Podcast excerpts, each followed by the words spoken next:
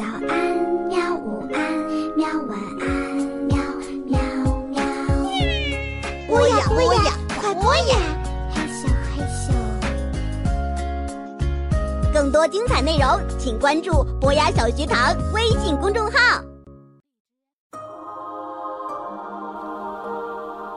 爱上读书的妖怪，原著韩国李相培，翻译田志云，出版新蕾出版社，主播冬梅。第四章，抢占风水宝地。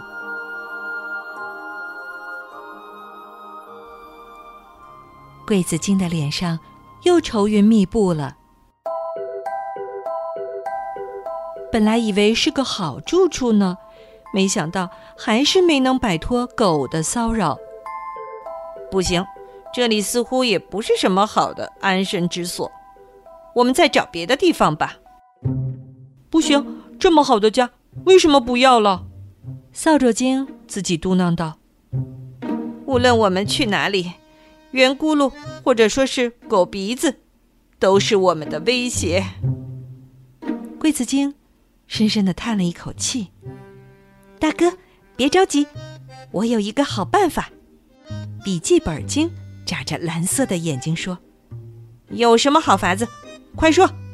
我们把乡下的地换成钱吧，这样好像不好吧？以后随着开发，地价可是要上涨的。城里的地价会涨得更高啊！我们买个好地方，直接盖个房子不就得了？”什么房子？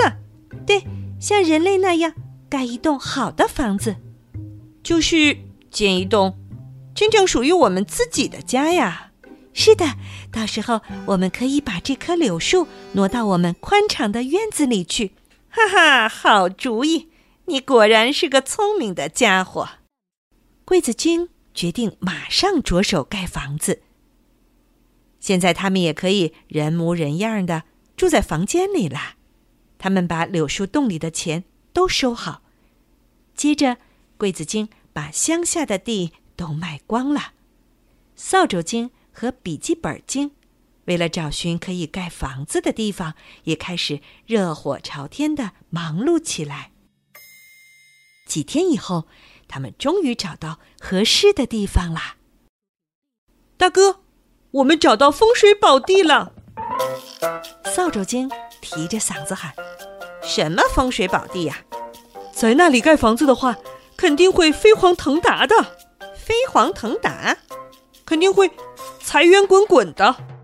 那还愣着干什么？赶快买下来盖吧！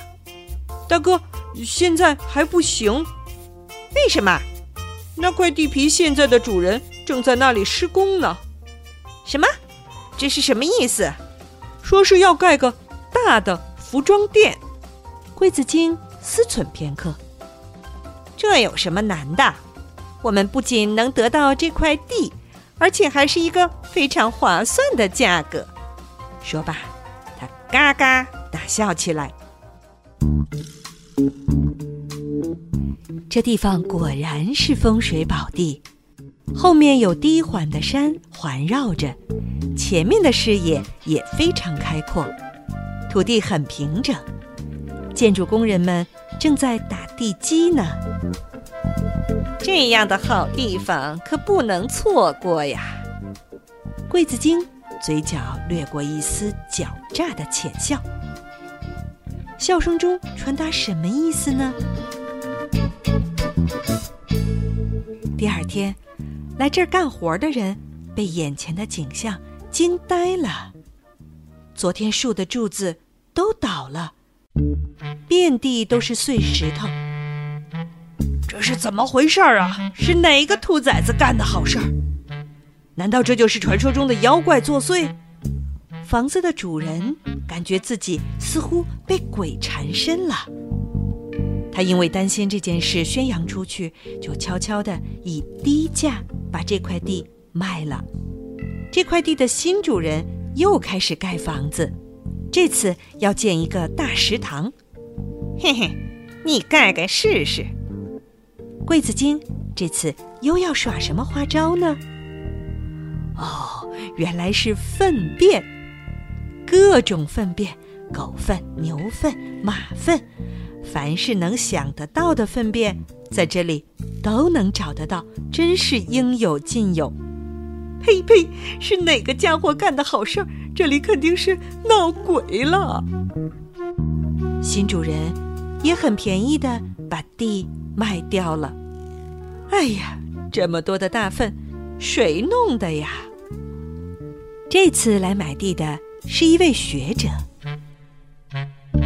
这里闹鬼的消息传开之后，风水宝地的价格一落千丈。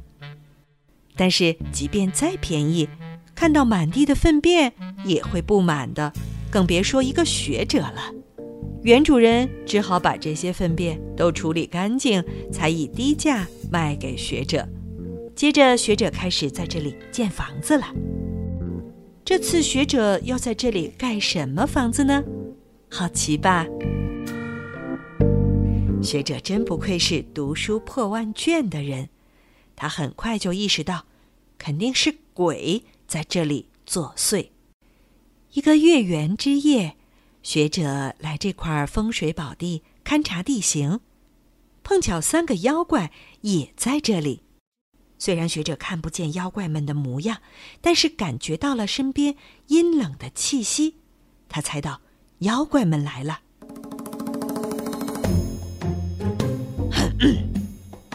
学者清了清嗓子：“你们来了。”三个家伙大吃一惊，环顾了一下周围，除了自己，没有别人呢。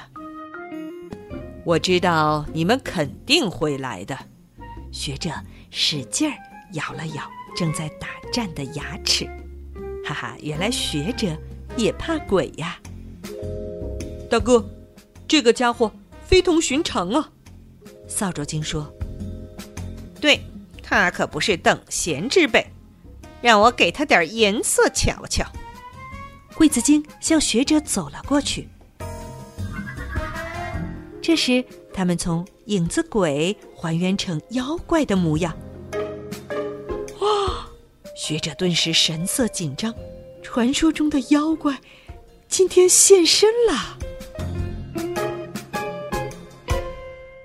月色下，一块大石头似的身影挡在了学者的面前。伴着阴湿的凉风，一股腥臭味儿扑鼻而来。他的左右两侧还站着两个妖怪。你胆儿还真够大的！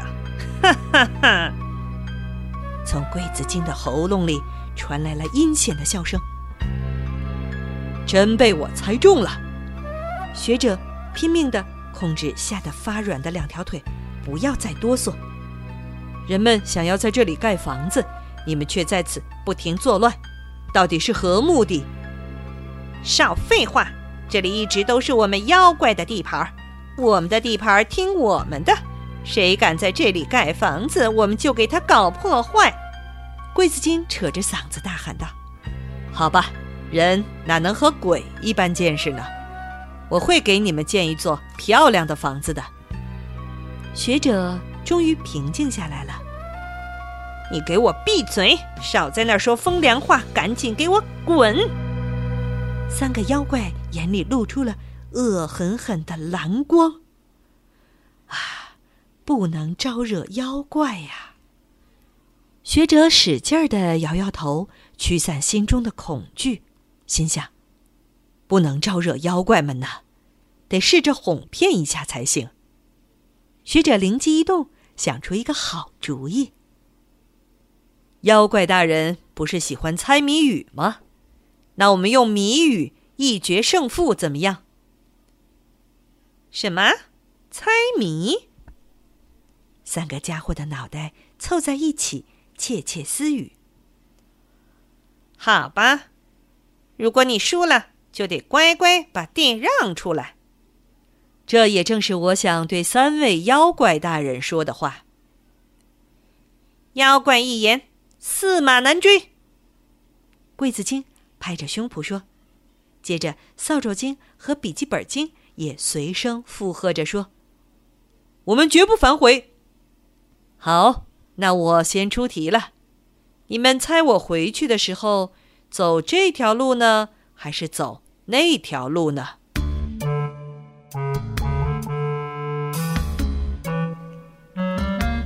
学者指着前方的两条路问道。桂子精一时间哑口无言，不能应答。学者心中窃喜。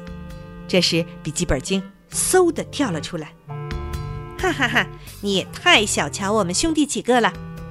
我们说你走这条路的话，你就会说是那条路；我们说是那条路的话，你就会说是这条路。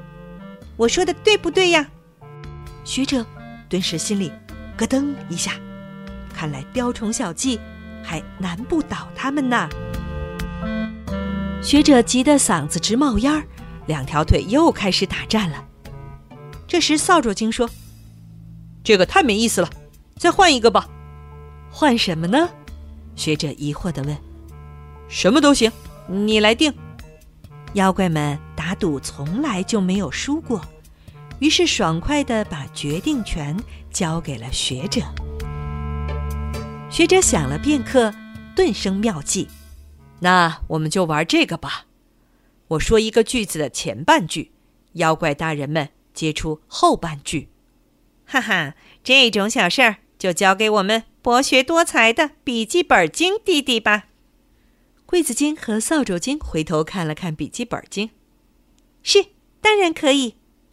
笔记本精得意的手舞足蹈。大哥，请您放心，什么问题都难不倒小弟我的。好，那我们开始啦。鬼子精自信满满的说：“其实，学者心里还真有点担心，学者真的能赢得过妖怪们吗？”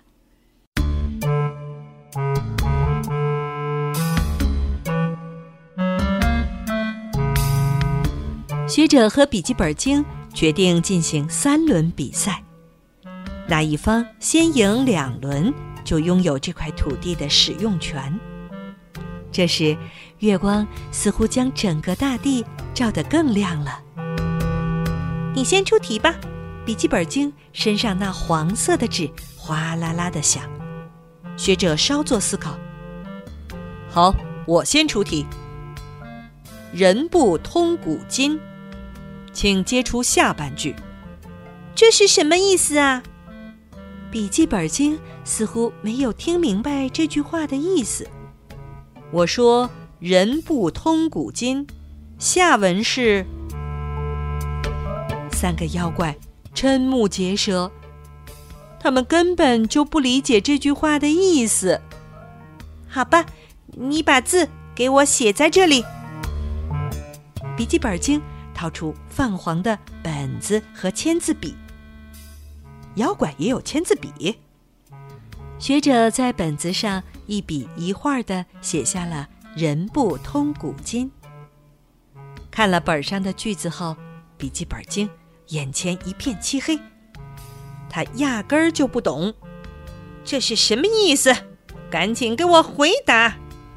鬼子精暴跳如雷：“大哥，我没见过这句话。”笔记本精羞愧地说：“什么？你不知道？”桂子精的声音更加野蛮起来：“你可以编个句子来对付他呀！”“我哪有那本事啊？”“那你要我把这块地拱手让给他吗？”“无论用什么办法，都得把问题回答上来。”看到妖怪们慌张的样子，学者悬着的心总算放下来了。他优雅的抬头看了看天空的圆月。妖怪大人们，月亮下去之前，你们可得回答上来呀！天哪，让这几个妖怪回答这样的问题，真是太难为他们了。